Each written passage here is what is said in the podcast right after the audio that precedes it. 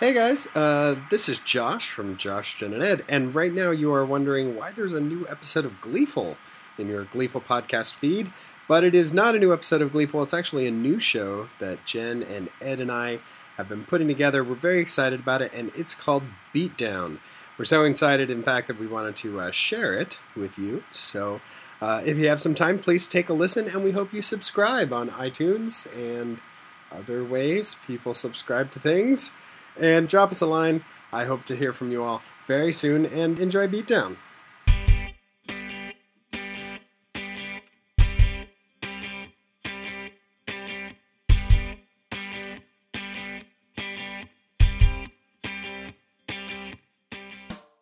Welcome to Beatdown, a musical battle royale from Josh, Jen, and Ed.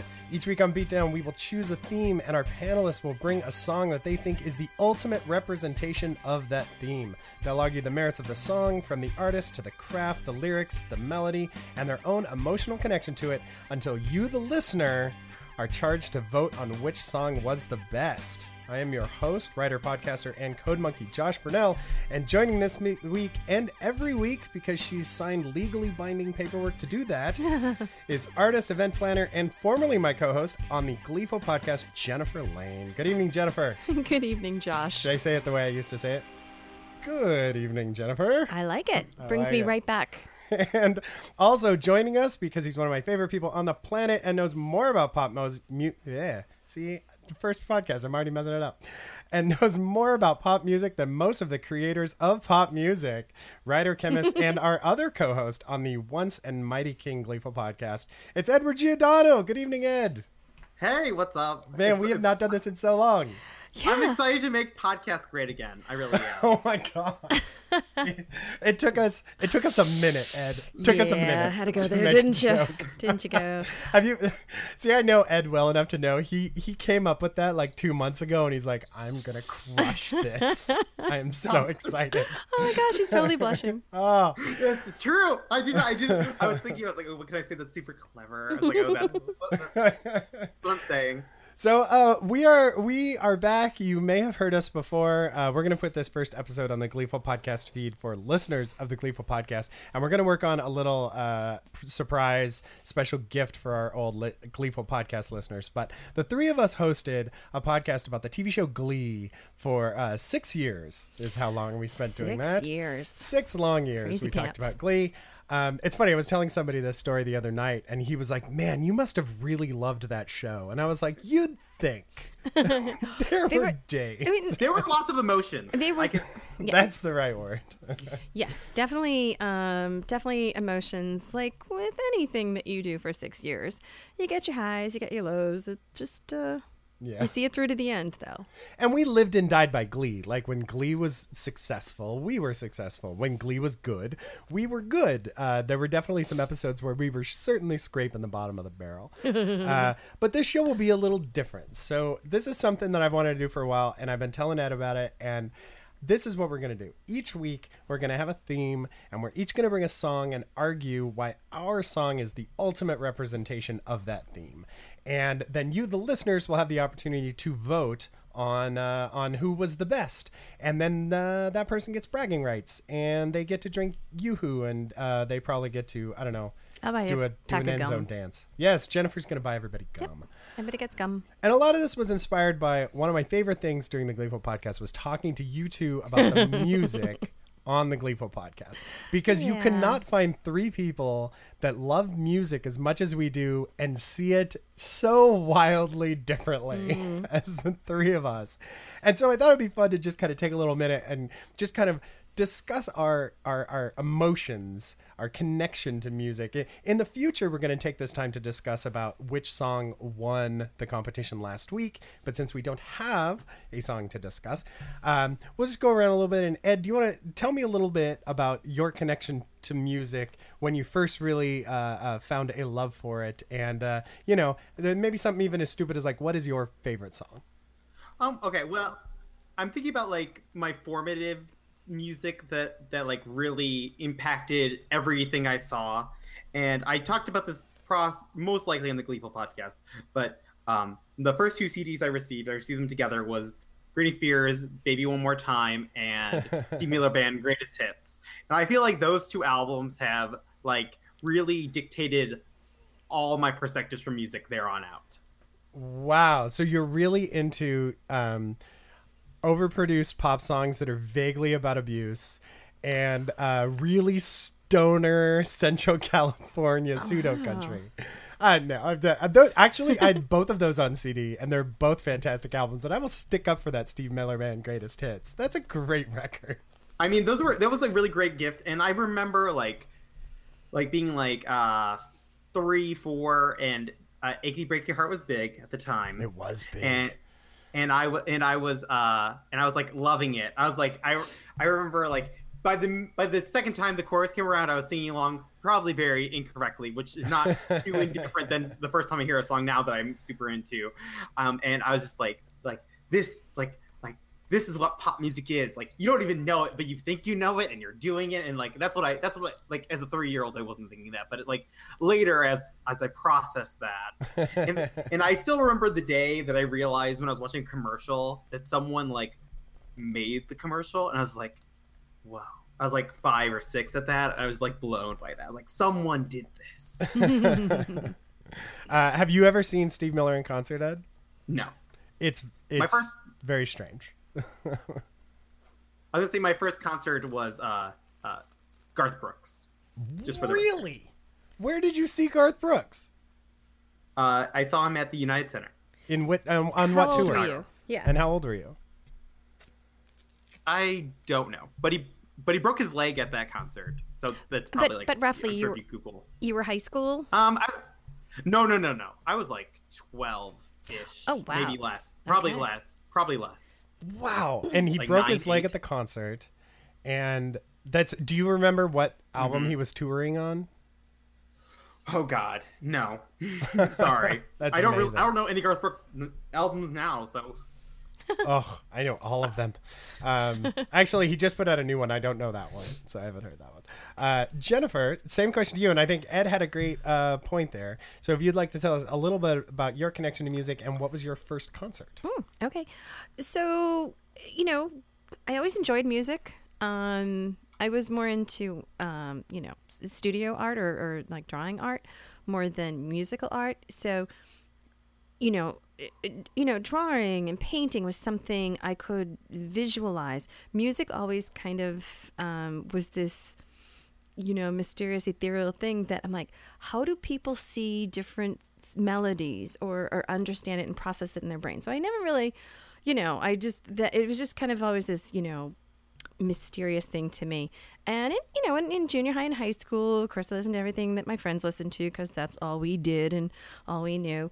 Um, and I don't think it was until my after I graduated from high school, the summer between my senior year in high school and freshman year in college, I worked at a little record store, uh, small New England, Strawberries Records and Tapes. Yes, still records and still tapes. and um, I was exposed to everything. It was kind of amazing. My manager was really into Bruce Springsteen and also introduced me to Joe Jackson. And I was, well, not personally, but, you know, just, just this whole like pop jazz, you know, thing. Like it wasn't just the, you know, the same 10 songs played on loop for 24 hours a day. Um, but then at that point, I also started listening to, you know, it was then called New Wave, which I guess now is alternative or, you know, pop punk or whatever. So um, once once I started to realize that there was like endless opportunities and types of music, that's when I really started to, you know, explore. And I never shared CDs with my friends again because they were all still listening to, you know, Madonna and Prince and Janet, which is fantastic. I still did, but um, I went in a totally different direction.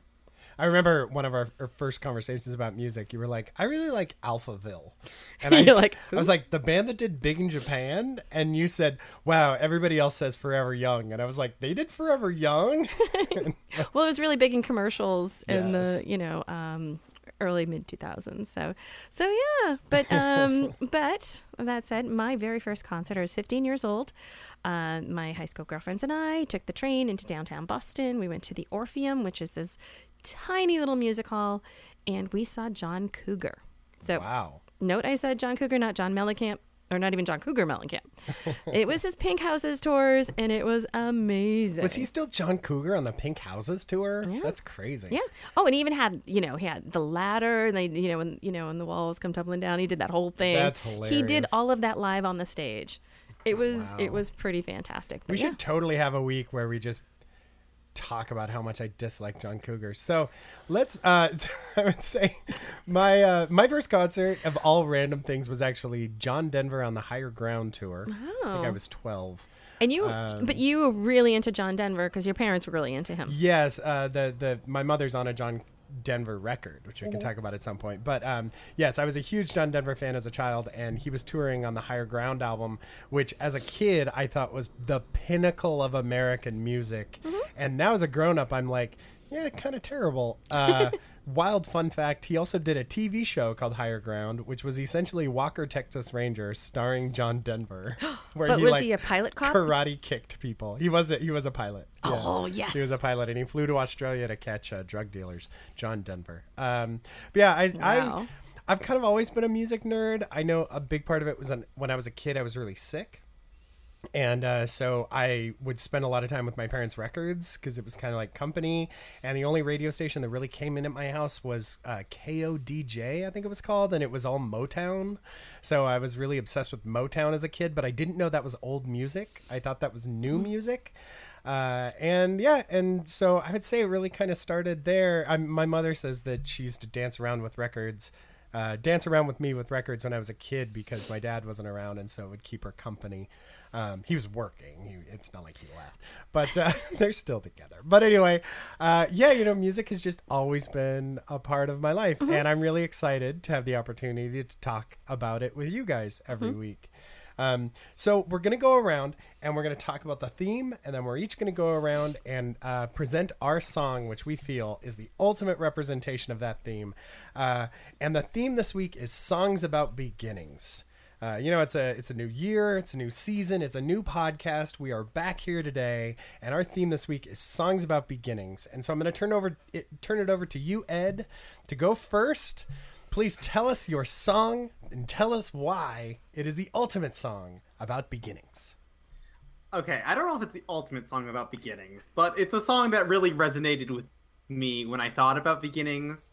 Um, it is Little Victories by Blue Sky Riders, which is Kenny Loggins' uh, music trio band. And what I really liked about this song is that it the the framing of it is right after this uh, this guy's divorce and everything in his life is shattered and like all these things are going wrong. And then he's like wanting to turn to cigarettes and alcohol and just give up and like throw it all away. He's like what's the point of going on? But then he like realizes through the mundanity of things that like it's gonna be okay. Like like everything isn't the end. And he's like beginning anew. And i really like that sense that like uh like like carrying on and restarting like having like a fake restart on your life Friday night alone and calling everyone you know. You're reaching for the cigarettes you gave up long ago. You wanna go get drunk somewhere, turn it off and just not care for a little while.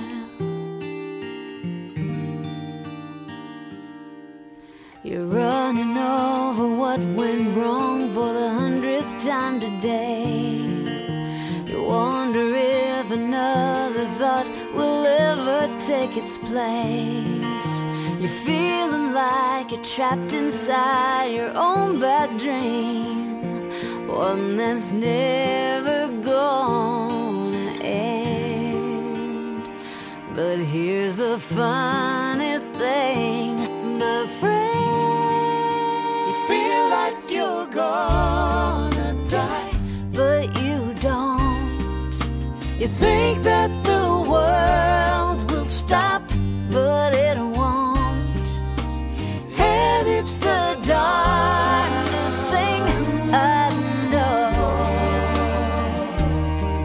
The sun comes up, it's another day, and your heart still beats, and you say, Hey, I'm still breathing. Take it from me, these little victories are all a heart needs. Now, the interesting thing about that song, Ed, wh- uh, why I find it kind of uniquely applicable to us today, is it, it isn't a beginning from scratch as much as it's like a starting over song, which is kind of fun.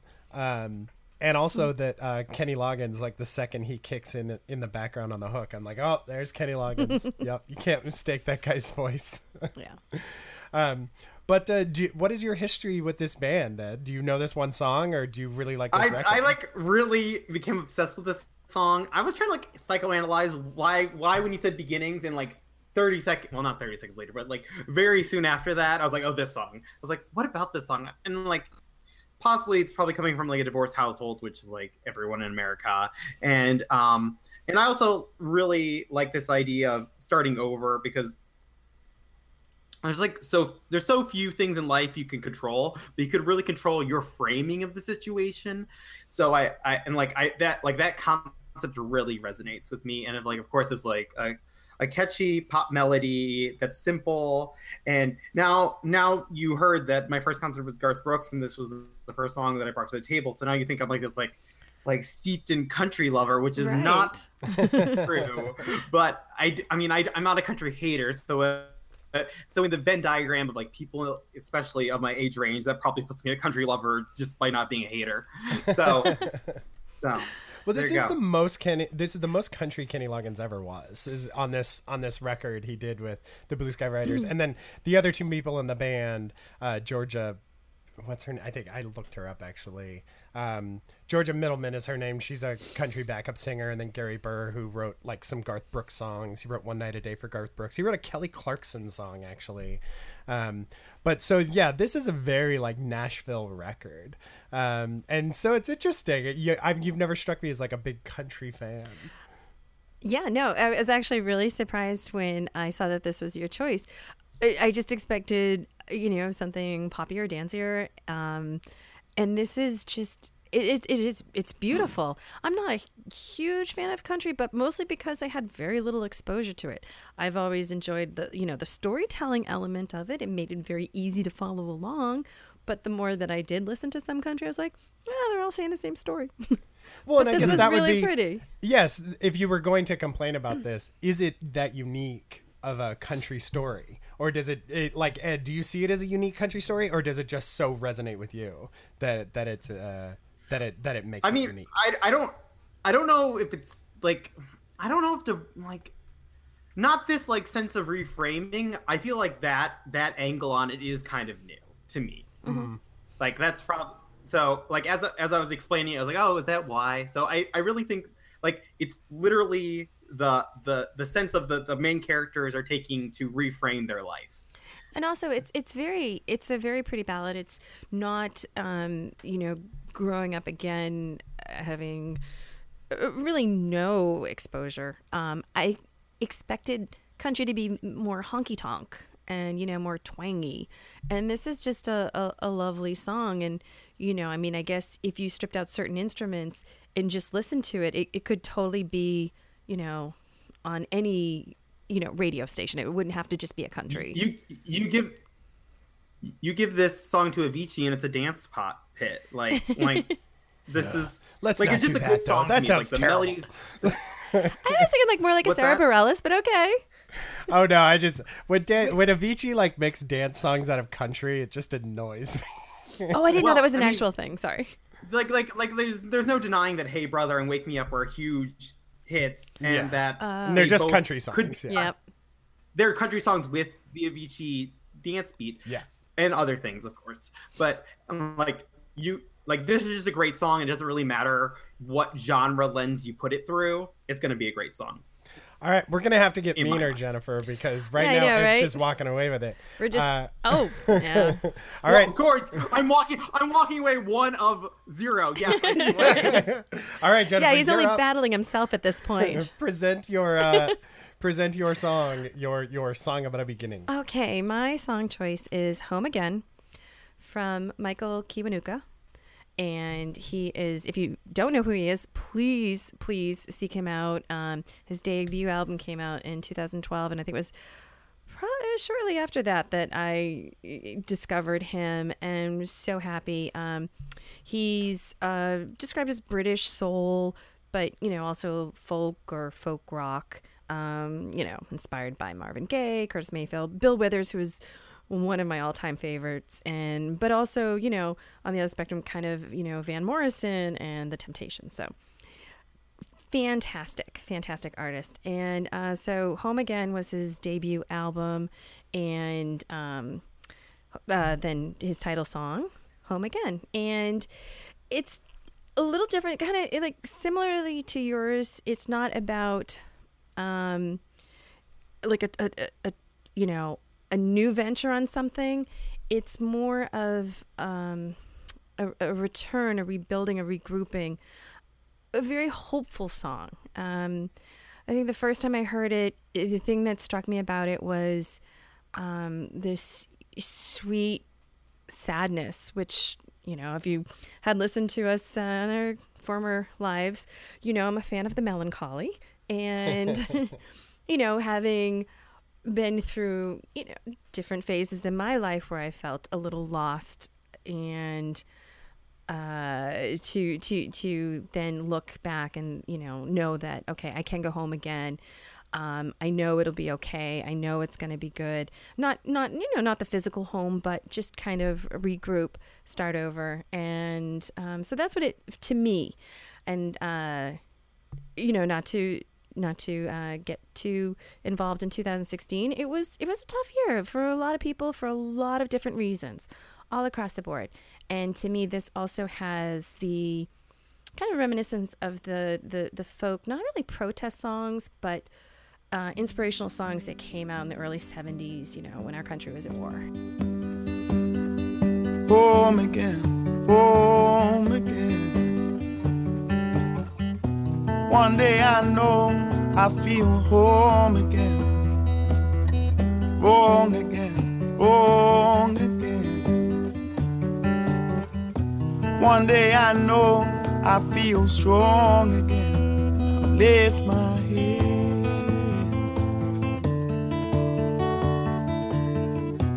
Many times I've been told all this talk will make you so I'll close my eyes, look behind, moving on. When I first heard uh, the or when I, when I when it was originally just mine and Josh's songs that I knew, I was like, oh, I'm gonna run away with this. And then Jen, then I saw Jen's song, yes! and I was like, oh, oh, oh this is a this is like actual competition. I was unaware that I. Okay, I will say, you uh, know, I was I was hoping to be the ringer in this whole thing because you guys are both so so knowledgeable, so opinionated, and so vocal when, when we were doing you know the Glee podcast.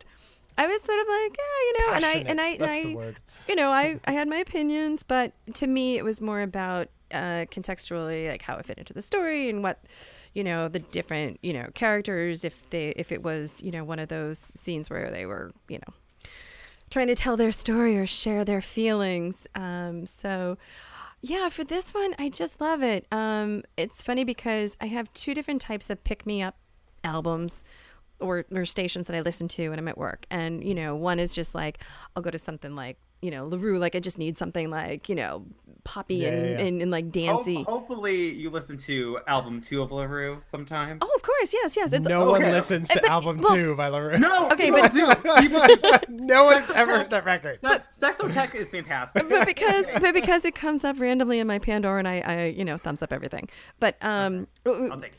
Uh, you know, but, um, but then, you know, there's the more, the more quiet, soulful, inspirational like the like this one that just you know it just kind of like it grounds me in a way emotionally where i feel okay it's gonna be okay I'm, i can do this and it gives me this the you know the motivation and strength to just uh, yeah, keep keep moving on. So it not not to steal the line from you know the thing, but yeah, so much of the song. I mean, again, I've I've had some you know points in my life where things weren't going so great, and I didn't have this song then, but had I had it then, it might have made it a little easier at that time.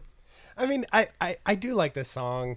I don't I would I don't want to say anything bad about me, Michael Kiwanuka. I love his new record. Oh, it's amazing. Songs of Love and Hate. I Check think it is out. Yes. Perfection. It's like it's like the Produced best record Mouse, current. I saw. What's that? Oh yeah, Danger I saw that Mouse, his yeah.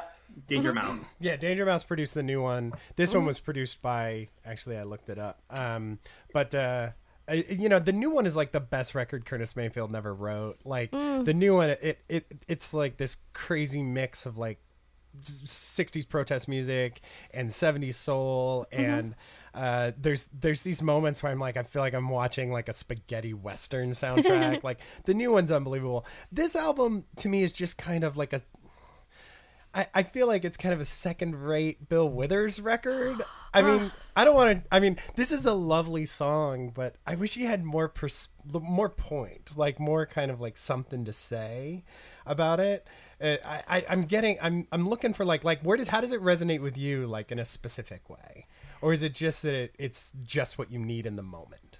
Um. Well, no. I mean, the the whole idea of, you know, just being, you know, emotionally lost, and, you know, um, just being in these these times where, you know, you have to be reminded it's okay. And uh, so for me, like, oh, I can't I, now that I'm getting a little, you know, thing. But you know, there's certainly was like, you know, um, even just okay. So, again, after 2016 you know we- we've all talked like okay what do we need to do to make our lives better in 2017 so it's like you know like the whole the whole verse many times i've been told speak your mind just be bold.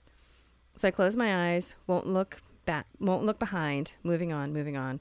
So i'll close my eyes. So to me that's that it's kind of that command to regroup do more be better and take control of the situation. Don't just be hurt and wounded and say, like, "Well, gosh darn it, that sucked." Um, to me, it's it's it's comforting, but also challenging and inspirational in that way.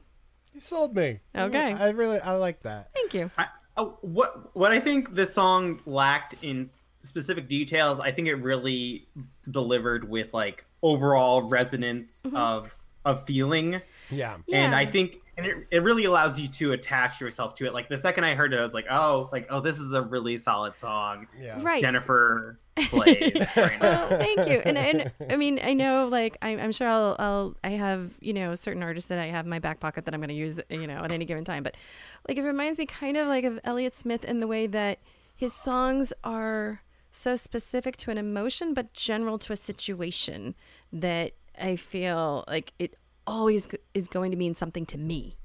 And That's a beautiful way to describe Elliott Smith. That's possibly the best way I've heard anyone describe Elliott Smith. Thank you. so so this was very much in that vein, but also, you know, I'm oh, I just it just makes me feel good.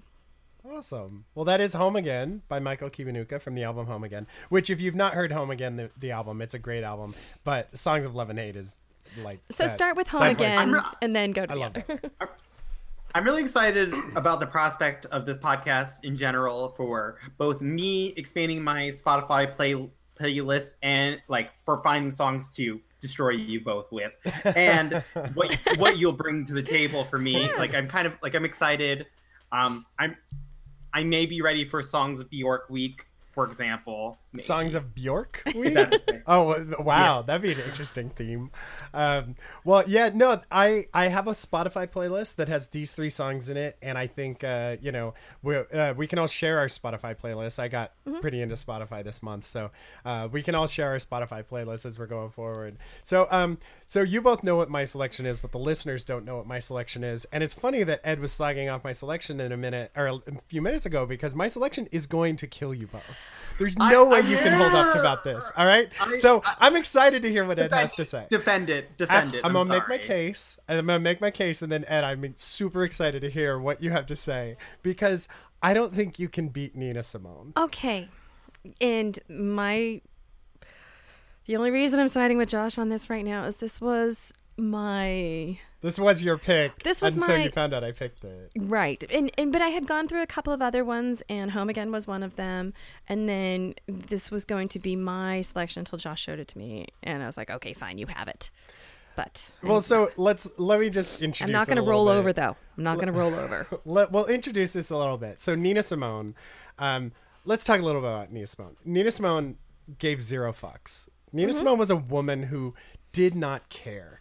And the beautiful thing about Nina Simone is she was born in 33. She was from North Carolina, from the family of a preacher. Her name wasn't Nina Simone. Her name was actually Eunice uh, Eunice Waymon, uh, but she changed it to Nina Smart Simone. marketing move. Good for her. Yes.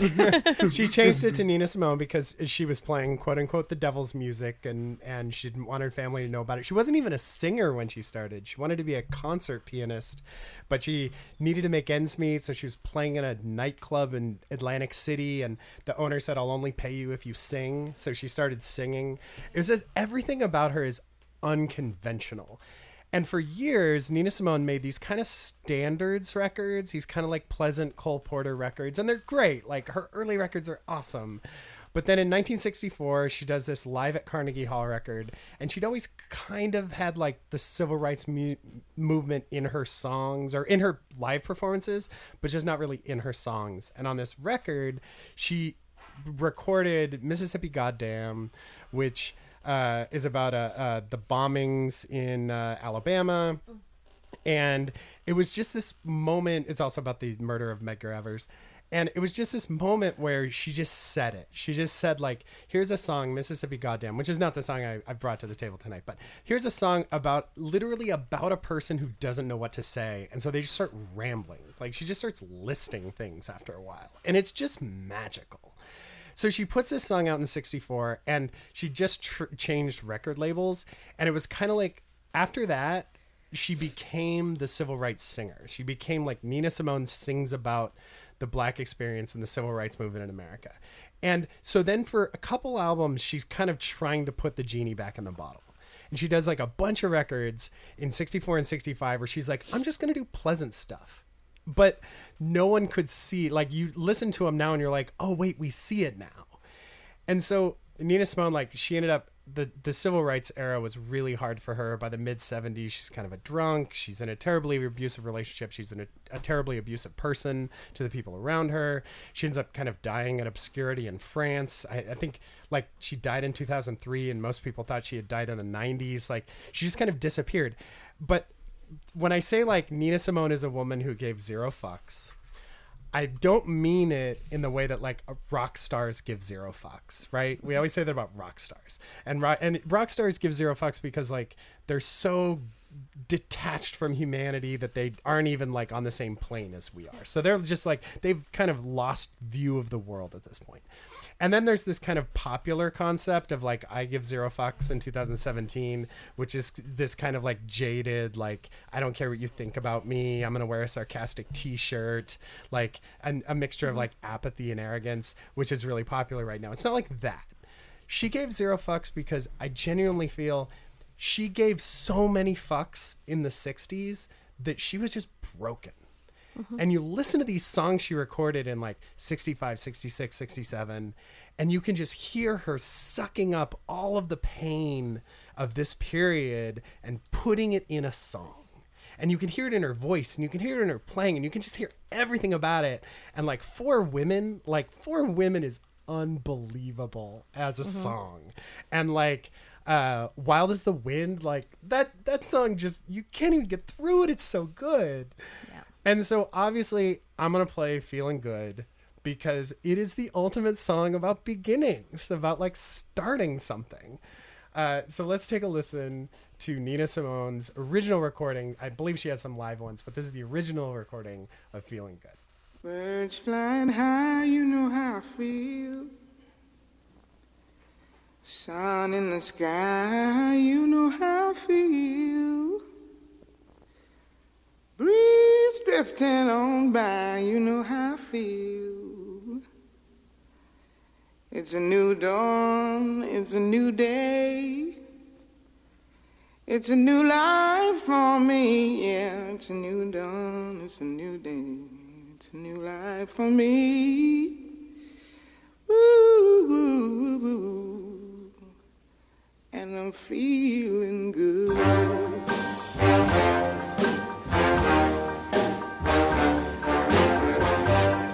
Fish in the sea, you know how I feel.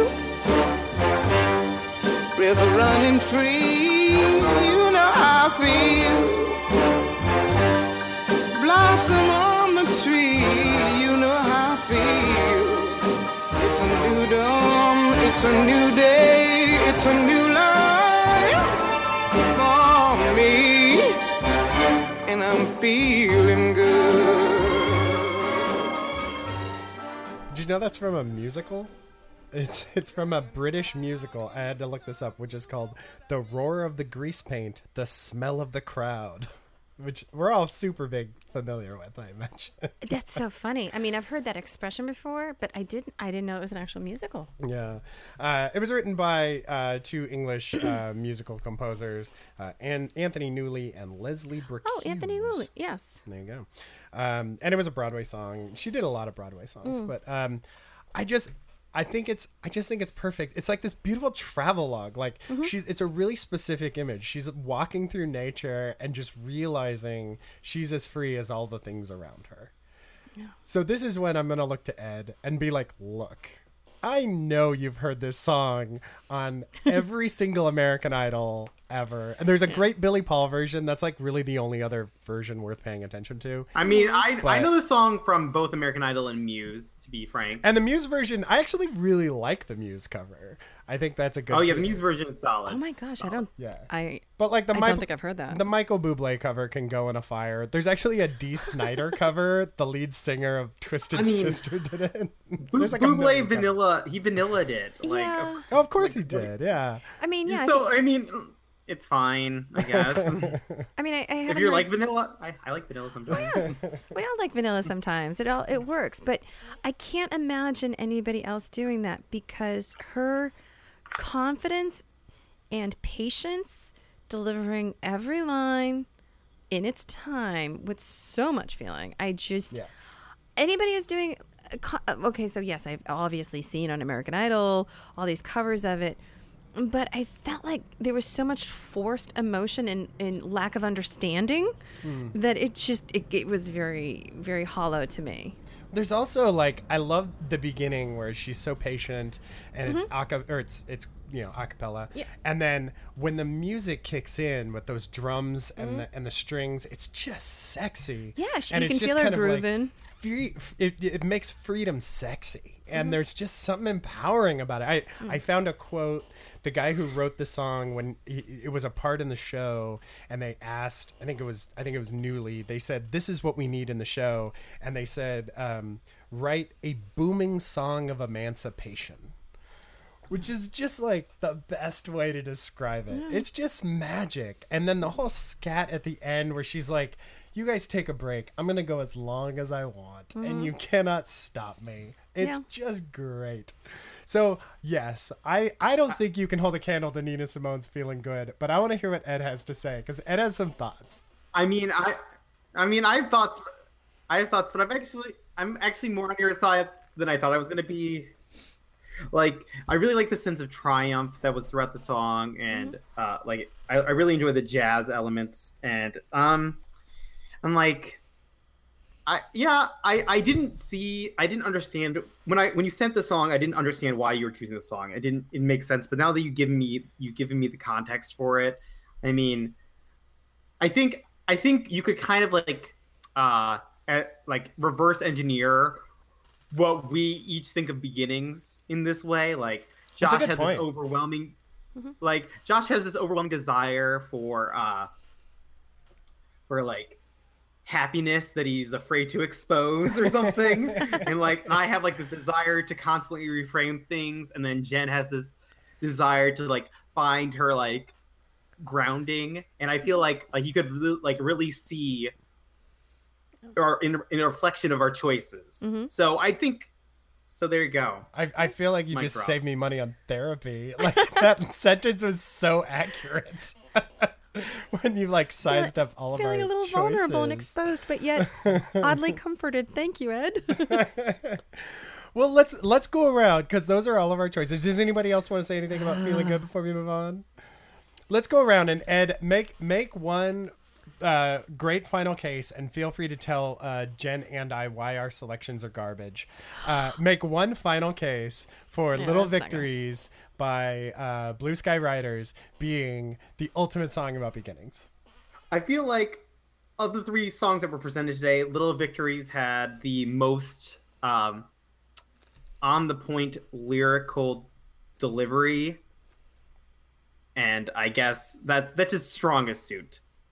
And I feel, and I think you should go for it if you if you were willing to vote for it because it's it's a little bit of a left to center choice. Like it's probably not something that would like if you asked twenty people or hundred people, this song probably wouldn't come up. But you ask Ed, and this is the one that comes up. so there you go. Jennifer, one final case for "Home Again" by Michael Kiwanuka. Okay. Um, to uh, to contrast what Ed said, where his is very on the nose, mine is so broad and relatable and applicable to to many different people going through many different things, and everybody should just know who Michael Kiwanuka is and just embrace him. I know. I he was playing in L.A. I wanted to see him so bad. He had laryngitis, and he got laryngitis and Yeah. canceled his entire U.S. tour. Yeah. and I was so bummed. very frustrating. that was Um, one of the shows I desperately wanted to see. That that would have been amazing. That would have been like the you know a fantastic way to end uh, a not so fantastic year. But um, so yes, I I do think that um, there's a, uh, a a relatable nature to this song, and I, I I think that that's why it is the best beginning song. Uh, well, I I will just I, I don't even think I have to make a case, but I will make a case, and I'll just say Okay, snarky pants. the the uh, I, I I- I will just say that Nina Simone, like that's all that's all I can really say. Every fiber of her being, when she says freedom, she doesn't shout it like Richie Havens. She doesn't make a mockery of it like Paul McCartney did on that terrible freedom song that after 9/11. Um, she just says it and you feel it and. I, I guess when you're right, you're right, Ed. When we all kind of talk about beginnings, like freedom to me is a beginning.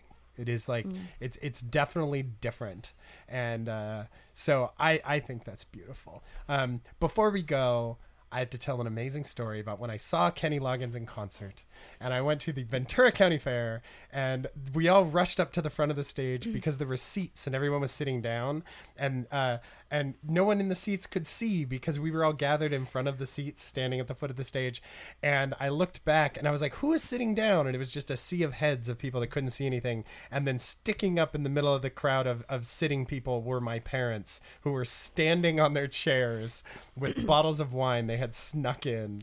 in, in in water bottles. It was like the most definitive moment of my parents, Aw. Kenny Loggins. There you go. Uh, he is an American treasure. I actually was super impressed when you brought that in. I was like, that's the Kenny Loggins band. That's so cool. Mm. I've actually seen him live as well. He's fantastic. Uh, at a yeah, at an event, one of our events, he That's performed. Yes. Well, now, uh, now, dear listeners, it is time for you to vote on which of our songs is the best song about beginnings that you heard this week. You can vote on Twitter by tweeting us at BeatdownPod. You can email us at beatdownpodcast at gmail.com, or you can tell us on Facebook at facebook.com slash beatdownpodcast. And let us know what you think is the ultimate song about beginnings. And it goes without saying, you'll want to tell us all the songs that we forgot about and were terrible. And were Well, you, I mean, we can't we can't forget about we, like, we're only picking three songs. Like Yeah, Right. exactly. Yeah, We're just gonna picking our favorite one, right? D- now. yeah, I was like, please share your favorite ones, and just know I had two backups, and you know, Josh took one of them. So, um, yeah, there you go. Uh, I'm, ne- I'm defensive already. we will be back next week. Next week, our theme is going to be songs that have won Song of the Year at the Grammys in honor of the Grammys telecast, which is coming up very soon. We will have a guest. We don't know who that guest will be, but uh, we will tell you when we know. Uh, Jennifer, people want to find you on the social medias. Where should they look? Um, well, I suppose I'm on Twitter at Jenny B Creative. I am on Instagram at Jenny B Creative. I guess I guess that's pretty much oh Facebook, but um, pretty much everything I do is generated through Instagram. I'm all about the visuals, so uh, I like to tell my stories in um, ambiguous, confusing, and sometimes, um, you know, amusing photos. So that's where I'd say to go. And uh, Ed, where can people find you if they want to follow you on the medias? Uh, if you want to follow me, I'm at Ed Giordano. Um, previously, actually, still sometimes, occasionally, it's like uh, motivational things that I say slash a lot more uh, political lately. So there you go. As a warning. Well, you're very observational. That's what I've noticed lately. More than more than any more than say political. Like I I've noticed um, the shift to observational. And Ed, do you want to plug any Well, of your other thank you. podcasts? You're welcome. Uh, I I don't have any podcasts right now besides this one. Okay. Uh, and, Shocking. Shockingly. and you can find me on Twitter at Josh Burnell, B U R N E L L. Um, I have a short story that I published. Uh, Yes. It's called After the Giant. You can find it in an anthology called After the Happy. After the Happily Ever After on Amazon. It's available in uh, hardcover and ebook. So you should all go buy that. Oh. OMG, is this is this uh the the dreaded SP word somehow, or or is there a publisher involved? oh, No, no, no, no. it's- Oh, it's an actual publisher. Yeah. Yeah, it was. Um, I mean, like, like is it Big Five? I guess. No, it's not my Big Five. No, it's a, Okay, it's, so a, it's a- it's a boutique it's publisher. Small press. Yeah, it's small press, but uh, but yeah, it's Transmundane Press is what they're called, and uh, yeah, you can find my short story and lots of other short stories. They're all dark fairy tales, which take place after uh, fairy tales that you know and love. It's like the dark side of fairy Yeah. tales, so it's very fun. which is my again, m- some Very of my favorite things. Uh, and so until we uh, meet again, uh, I've been Josh. I'm Jen. I've been Ed. Have a good night, everyone. we'll talk to everybody next week for another beatdown. Good night, everyone. Good night. Beatdown is a production of us and is recorded in Studio O, better known as the office attached to our garage. The theme song is Optimism by the Numbers by Brian Lerner and is used with his wine addled permission. If you enjoyed this podcast, leave a review on iTunes. It helps others find the show and spreads the word that I can go on way too long about anything when given the opportunity. The music clips we discuss in this podcast are used in compliance with the U.S. Copyright Act fair use exemption for criticism and commentary. If you'd like to listen to the songs we talked about this week in their entirety, visit us on Twitter at BeatdownPod, online at BeatdownPodcast.com, and on Facebook at Facebook.com slash BeatdownPodcast.